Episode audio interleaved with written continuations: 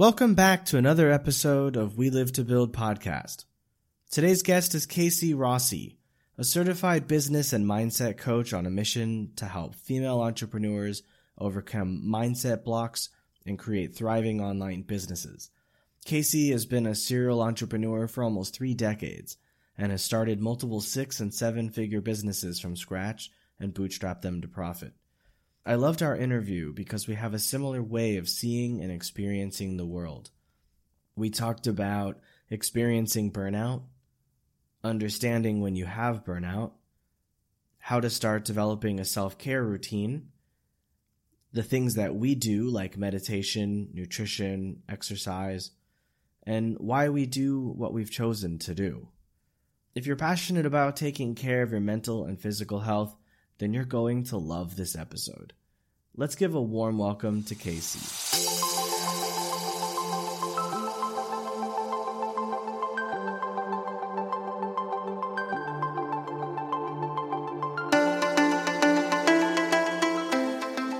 Welcome to We Live to Build. My name is Sean Weisbrot, and I'm an entrepreneur, investor, and advisor based in Asia for over 12 years.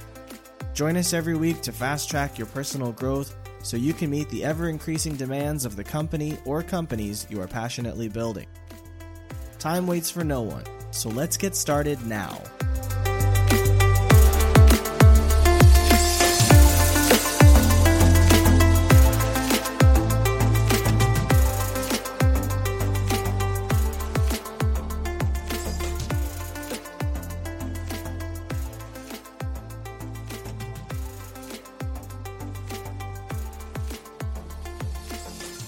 Welcome to the show, Casey. It's nice to have you on. You're a business and mindset coach. And today I really want to talk with you about something you love to talk about with your clients, which is how to avoid burning out.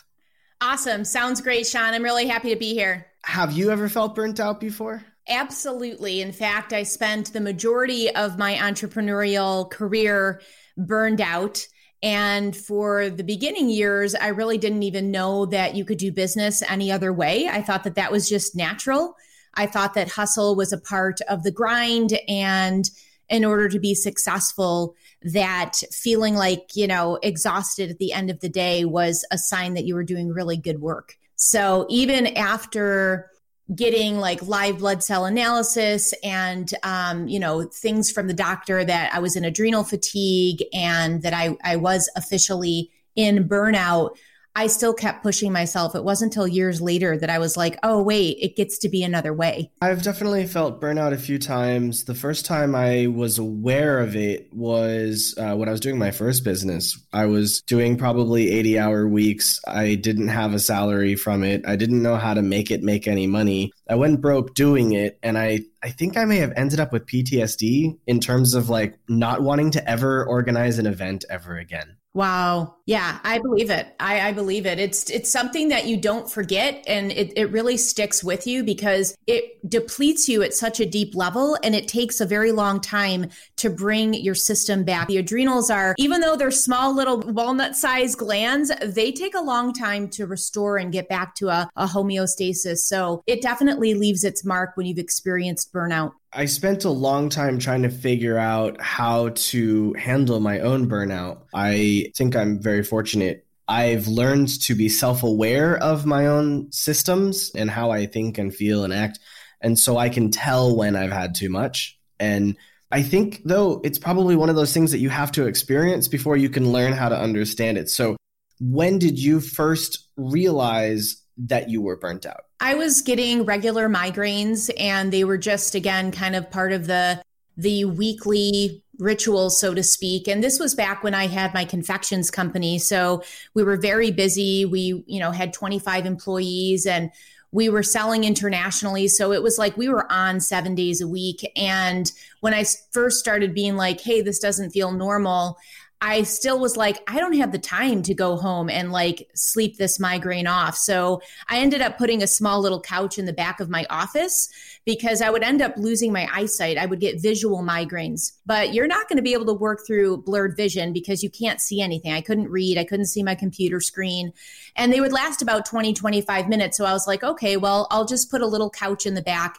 and close my eyes for that 20 minutes until my eyesight came back. And then I went right back into it. So I was a little bit more of a hard nut to crack. I don't recommend that way that I did it. And that's why I'm so passionate now, really helping people understand the signs of it, getting help, and like exactly like you said, recognizing your system to nourish it before it gets to that point where you're crossing the line and where it does definitely takes longer to rebound. So, now I feel like when you can tune in and really start to kind of embody and be aware of certain symptoms that come up, even edginess or mood swings or even physical symptoms, it's like, okay, what's my toolkit here? What do I need to do for self-care? What do I need to say no to? Where do where do I have to put some boundaries in? So now I'm very aware of it. Like I said, it really took years in that process until I realized like this isn't sustainable. And I had people around me saying like, you know, you could have a stroke. You don't understand how far and hard you push. I'm a Taurus, so it's super easy for me to bull through things. And so it really just took, you know, several warning signs and people saying, hey, you're going to have to change your life. I remember my acupuncturist said, I don't care what you do, like go live in a tent, but you have to do something. You have to change how you barrel through life and business. I'm not one of those people that goes morning, noon, and night because I've hurt myself before. Um, and so I know that my limitation is 10 hours in the day that I can sit and work. I build health into my day so that the work revolves around the health now. Perfect. Because what I've discovered, especially as I got into my 30s, I'm now almost, I'll be 35 next year. It's a lot harder to rebound. Like, what I found is when you lose a layer of health, it, it's almost impossible to get back. I think that when we deplete and go into our reserves, we go deep into the well and it takes a while to to restore. And so I love that you build in health. In fact, for our pre-chat, I was so inspired that you took me for a little walkabout, right? So I was like, man, and I really left our conversation thinking like we get to do business any way we want whether it's conventional or unconventional, like whatever lights us up. And I love that you put movement in because to be, you know, frank, like most of us are getting, you know, a little Zoom fatigue from sitting a lot and having all of our meetings virtual. So I love that aspect that we get to create our business in a way that's going to feel great and also bring in some circulation. I think that that also boosts our creativity. Let's go a little bit deeper into that. So I'll just share real fast what I do as my daily care routine and then let's see what you do. And so I'll wake up about 5, 5.30. I'll meditate for 30 minutes. I'll spend 20 minutes mobilizing my joints. So that's like, you know, rotating your wrists and your shoulders and all of that stuff, kind of get the blood flowing. Uh, I'll drink about half a liter of water and then I'll get ready for the gym. I'll go do about an hour of high intensity interval training. I'll come home, I'll have a protein shake. So I'll have my first meal then with like some a handful of cashews and, and almonds to get some fats going after the workout. And then I'll sit down and work for a bit. And then I'll go and I'll walk for like a mile or two. And then I'll come back and I'll work. And then I'll have lunch. And then I'll get up and I'll go for another one to two mile walk. And I'll go back to work. And, you know, so I basically, I, I try to walk five or six miles a day make sure I'm getting the right meals, a certain amount of fats and protein, and trying to limit my carbs so that I can burn fat because I'm clearly a fat person, unfortunately. Being in Asia, I ate really well in my 20s because I wasn't aware of my nutrition. You know, I, I gained about 50 pounds living here. Wow. That's so interesting because we think of Asians as being so like slim. We had really oily food. It was oh. amazing. Anyways, so how does your thing compare? So I have the meditation, the exercise, the water. So you'll see I've got a, a 700 milliliter bottle of water. I drink about five of these a day. That's awesome. Well, very similar actually. Um, I've been a long time meditator. Uh, I've actually been meditating every day for 30 years. And so that's the very first thing that I do when I wake up is meditate. Really, it is something that grounds me and kind of sets the stage. I also do um, a practice of gratitude. And that has really been transformational for me to really be settling into every little thing that I'm grateful for and gratitude that goes beyond like the top three of like, I'm grateful for my health, I'm grateful for my family, I'm grateful for my kids, and really get super granular about every little detail that I'm grateful for. And, and then I do a manifestation journaling of really putting all my desires out in writing as if they are already um, they've already occurred. So it's not necessarily a future paced way of writing, but it's really like all the things that I want to call into my space. I journal it out as if it's already happened, whether it's the amount of money I want to make, how I want to feel, what my relationships look like. Um, so I, I do that and it's not a long practice i would say you know you can really get the writing in in like 10 15 minutes but that's something that i i feel allows me to step into the woman that I want to be right now and not have the consciousness of it's going to be when, and then you fill in the blank, you know, when I get X per month or when I lose X pounds or whatever. So it really helps me step into that leadership role. And I get into that mindset of like, what would a leader do today? How would she act? Who would she talk to? What would she eat? So I, I really kind of prime my my mental space first. I've been vegetarian again for that same amount of time. So I'm big into health. I love health food and veggie food. So when you said protein shakes, I'm all about that. Um, avocado toast is my very favorite. And I've done like different seed toasts as well. Um, so yeah, I love to cook. My biggest thing then from like eight to noon is I carve out kind of an energy block for work because that's when I have my most creative space. So I really like to use either the Pomodoro method to get those pom poms of bursts of time spaces in. I don't know if you've ever used that method, Sean, but I find that that helps keep keep the focus. And I try to get my kind of biggest return on investment activities done between eight and noon. And then I generally have lunch with my best friend and we uh, alternate back and forth. So we we cook for each other um, every other day, and we generally get in a meditation together again at noontime. So I take a two hour break at the top of the day and um, kind of recap our day. I come back and do, you know, not the real intense brain work um, from two to four, but more kind of admin, social media, email stuff, because I just know that my energy isn't as strong as those real, you know, intense morning um, time block session. And then at 4.15, I walk with my bestie and we walk around the winery here in upstate New York, which is a beautiful walk. And it's something that we consistently do for an hour and kind of recap our day and release mentally and get the juices flowing physically. So a lot of the same things in your routine. I think that those are kind of like the cornerstones of good mental and physical health. Yeah, I love routine. So, as much as I like to mix things up and be a trendsetter, there's some security in routine as well. The army or any military in the world will force people into routines.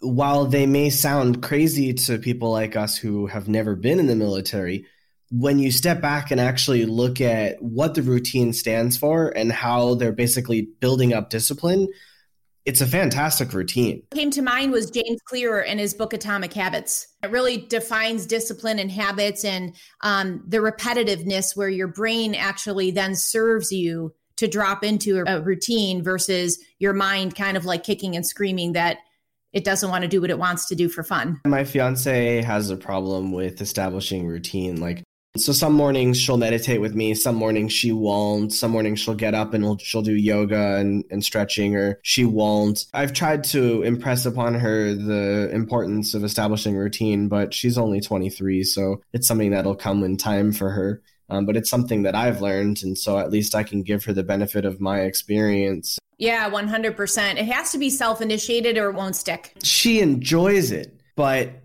for some reason she just can't bring herself to make it a routine. I don't think she's ever had a routine. You know, she has to learn how to understand the process of developing a routine and putting it into action. And that's something I think everybody has a problem with in the beginning. Yeah, definitely. I mean, the one thing that, you know, you had a good reminder was the water. That's that's something that I have not been super consistent with. So thank you for that reminder again. When I was living in China, it was extremely hot in the, well, all the time, basically, unless it was winter. And so if you went outside for a walk, you could very easily end up dehydrated.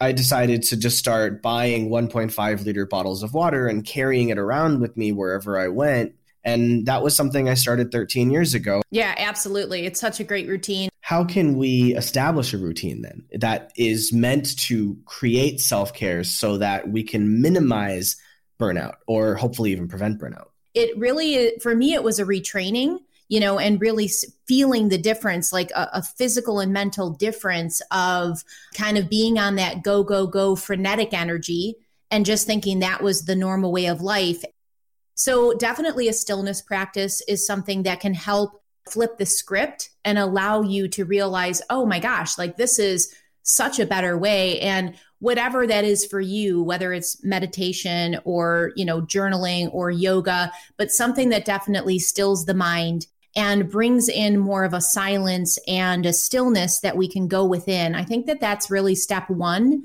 We all have intuitive wisdom but we can't necessarily hear it when there's chatter and chaos going on all around us. So the very first thing is to create that space because that's where really the magic is. And that's where we can start to recondition what feels good to us and what is our normal. So getting a baseline of normal is so important.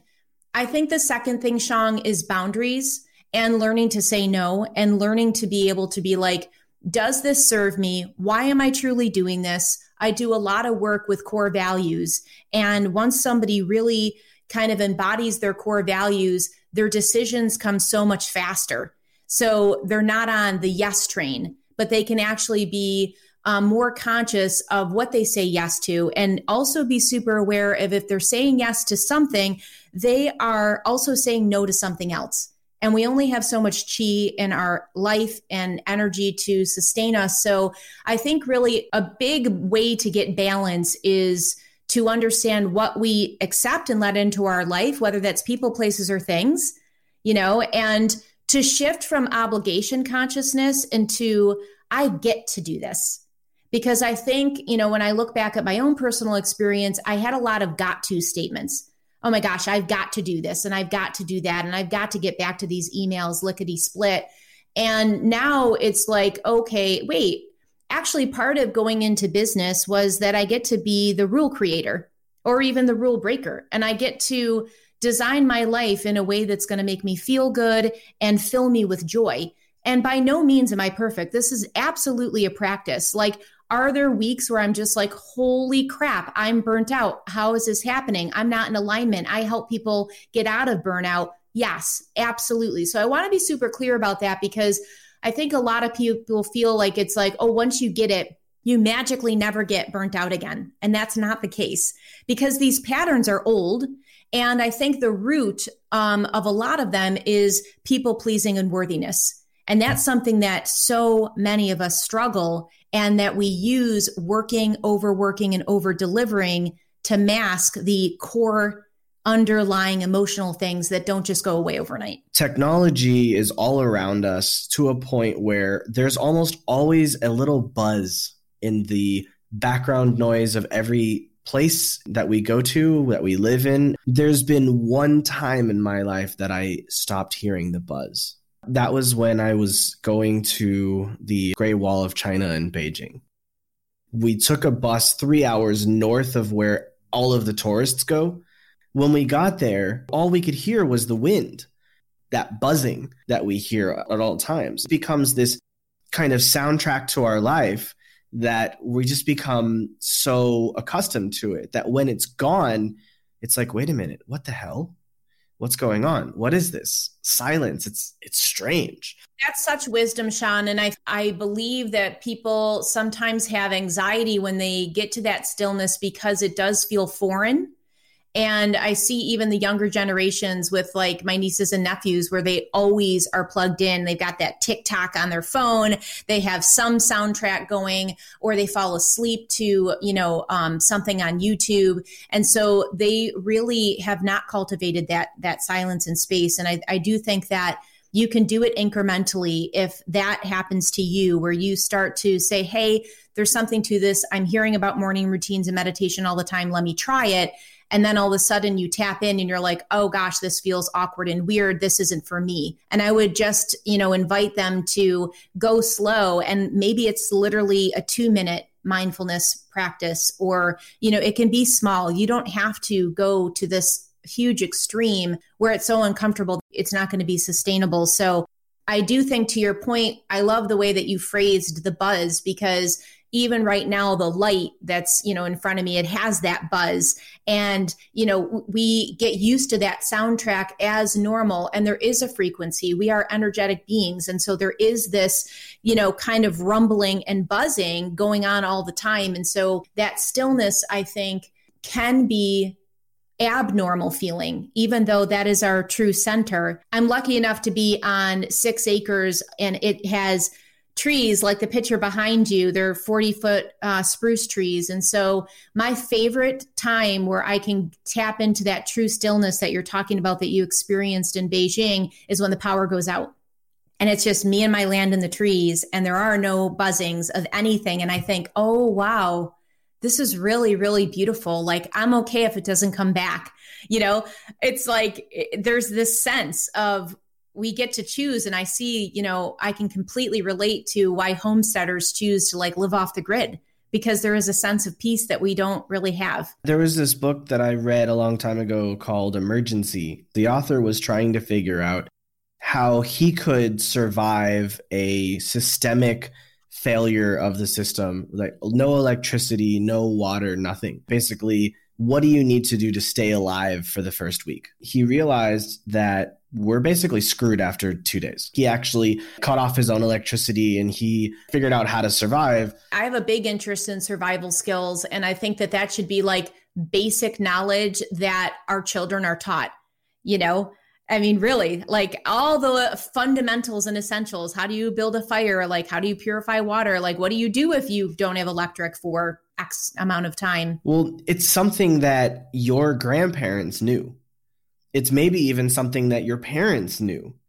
But because technology is so ubiquitous and because electricity and water are, are taken for granted, we never learned these skills unless we were in like Boy Scouts or Girl Scouts so it's kind of like when I look at young kids now, they never had a financial literacy background. Their parents never taught them about finance or wealth generation or portfolio development and diversification. Schools never taught it. Society doesn't deem this to be something important. Um, there's a lot of different things like that that the average person just doesn't know because it's not necessary to know. I don't know about you, Sean, but I mean, I have several people in my life under 18 that don't know how to tell time unless it's on their smartphone. Call me old fashioned, but I can look at the sun and tell you what direction we're walking in. Nice. Were you a Boy Scout? No, I just have a good sense of direction. Nice. And like I could also kind of have an idea of what time it is. Uh, so when I was 12, my parents taught me like how to open a bank account, how to write checks and balance a checkbook. Obviously, those things are not really necessary anymore because in Asia we don't use checks really. So when I was in high school, I was the treasurer for my youth group and we did fundraising and we actually, you know, raised like a thousand dollars. I was like 13, 14 years old. So we raised money and we used it for um, arranging like uh, social good, you know, charity events and things like that. I was managing the money for this this group at the age of 13, 14 because my parents taught me. I went back as an observer of the group. They took away the right for the kids to manage the money. The the adults that run the organization took this right away from the children because they were afraid that they were going to, you know, steal the money or whatever. Basically, they're robbing these kids the right to learn financial literacy. Their lessons. Yeah, absolutely. Not to mention the fact that these kids didn't know how to have a conversation face to face. Yeah, absolutely. And it's not just the children. It's interesting how our social media consciousness is changing how we relate to people and true connection and authenticity. I mean, I ran into a friend the other day at our local um, bagel shop and I was like, oh my gosh, it's so great to see you. And she's like, oh, I'm already up to date. I stalk you on Facebook. I know everything going on in your life. And it was like, wow, like, is this what we've come to? Like, what about connection? What about warmth? It kind of blew my mind and it really sat with me. I don't post to social media. My thinking is if people care about me, they'll just call me, but they don't.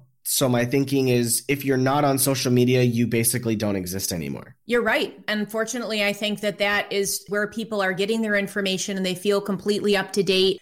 And many people live vicariously through other people's feeds. It's become a very distorted reality. And that's another reason why it's extremely important to not be on social media and focus on yourself. And so part of my self care is just not looking at social media, not posting on social media, not engaging with trolls, nothing like that. It's so interesting. I mean, part of, you know, my business is visibility and that's what I help my clients with. So I have a little bit of a flip to to your philosophy. However, I respect you and not posting. And sometimes in the entrepreneurial world, especially now in the global pandemic, that is where people are going to get information. And we can't not exist if we want a thriving business. And so there has to be this balance. And I do work with people that tend to lean more towards being an introvert. And so that visibility piece is a pain point. That's something that they're like, I don't want to contribute to the noise. I don't necessarily want to put myself out there. I do think that there is a mental health aspect to the comparison of other people. And that's where you see imposter syndrome come up, especially with entrepreneurs. And so I think again, it's it's boundaries it's time limits, it is being laser focused on what your objectives are. Why am I doing this? Why am I posting this? Who do I want to reach? How is this going to improve my business? And really using it, like you mentioned, social good, using it as an outlet to spread your message and positive vibes. Because I think in the entrepreneurial space, if we hide, then no one will know us no matter how great our product or service is. Yeah, in my first business, I was the face of the business. I was extremely public about everything I did. I wrote a lot of content and I had people trolling me, creating memes about me, and all sorts of nasty, disgusting. I was a nonprofit after all. I was just doing good for the city and for the country, and people were still trying to hurt me for no reason. It was really sad. The worst thing was it wasn't even Chinese people doing it. It, was other like Western people living in China doing this to me. They were probably jealous of the success that I had. Yeah, I'm sorry that happened you, and I can see where that would leave a mark. I mean, we're human, and even though people, I think, feel that they can say and do things a little bit um, more incognito it still hurts us on the other end. Like we're human, we have emotions. And especially when you're trying to put your heart out there and it feels like it gets stomped on, that definitely can leave a mark. Absolutely. Well, that's why I decided with Sidekick that I'm leaving all of the content to the team. I'm not the mouthpiece of the company. The team was like, oh, you should tweet, like you should establish your personal brand to help the company. And I was like, I'm going to make a podcast. They're like, no, no, no, we just want you to tweet. And I'm like, no, like I'm going to start a podcast because if I'm going to put anything on Twitter, it's going to be a link to a podcast. And if people want to know me, they're going to have to go and listen to my podcast. I love podcasting. I think it's an excellent medium. I feel that it's only going to increase in interest and momentum and impact as we move into 2021. I think it's a very intimate platform. You literally have your message in people's head with their earbuds. And I just, yeah, I, I, love it. I think it's a, it's a fabulous way to connect and share your message. You have a podcast too, no? I do. Women Developing Brilliance. Okay. So what made you want to start that? You know, it was interesting. I felt at the time that I really needed to increase my visibility. Uh, I definitely hid behind the introvert label myself. That's probably why I attract those people and can help them through. Uh, it really took me an entire year to press the go live button on Facebook. I was terrified of video and putting myself out there, and I was afraid of judgment, um, like you you know had in your own personal life. And so I thought, well, how can I you know have a bigger impact? and also stay in alignment. If I'm helping other people increase their visibility, then I have to be visible as well. And so it was an integrity thing for me. And I felt like, how can I do this and not feel so exposed. And so I started doing interviews first. And I interviewed over 100 um, female entrepreneurs, and it was an excellent way for the conversation to be there and to provide value. And then, literally, just this year, I was looking through my social feed and I was like, wow, I look like a PR agency. And I realized that I have still been playing small and being the cheerleader and not the leader. And so, this is kind of this new iteration where I'm doing more solo casts and calling myself out. And as I change, my audience changes as well. And so I'm seeing as I start to step into my own leadership that I'm attracting more leaders who want to up level. So I love how that happens. And um, it's been, you know, a great process to really see how we all have such similarities because through being able to interview over 100 female entrepreneurs that really are leaders in their own space we talk very candidly about the journey and the ups and the downs. And it's not like an Instagram highlight reel. It's literally like, what are your biggest lessons and what do you wish you knew and you know really being vulnerable about what this current struggles still are because it's not a piece of cake and i think because of that people don't feel broken when they listen to it and they don't feel alone that oh i thought it was just me that i didn't have 10k plus followers or i thought it was just me that i was struggling with this they can hear real stories from other people and go oh my gosh i can self identify and they got through it they pushed themselves, they developed a routine, or they created boundaries, or they realized, wait, I can be spiritual and profitable at the same time. Like, whatever the limiting beliefs were, we can talk about them, shine the light on them, and say, hey, people got to the other side and you can too. So I think it's just, it's really just a fabulous way to connect. And yeah, like I said, just be super real. One of the reasons I started We Live to Build is because I'm inspired more by the the obstacles that they overcame or the things that they learned about themselves in the process of getting to their uh, hopefully success than this than the success itself Absolutely. And I think that, you know, we're not alone in that. People want to know all of the chapters. They don't just want the ta-da moment of you at the peak of the mountain. They want to see the struggle and and and and also get inspired of of how you overcame those challenges. So I'm absolutely right there with you and and I think that that's that's the beauty of learning and growing. So, how can people connect with you online? They can head to my website, kcrossi.com. Also, have a free audio that I would love to gift your listeners. And it's seven tips to, to really soothe the fear, to overcome fear so you can soar in your business and life.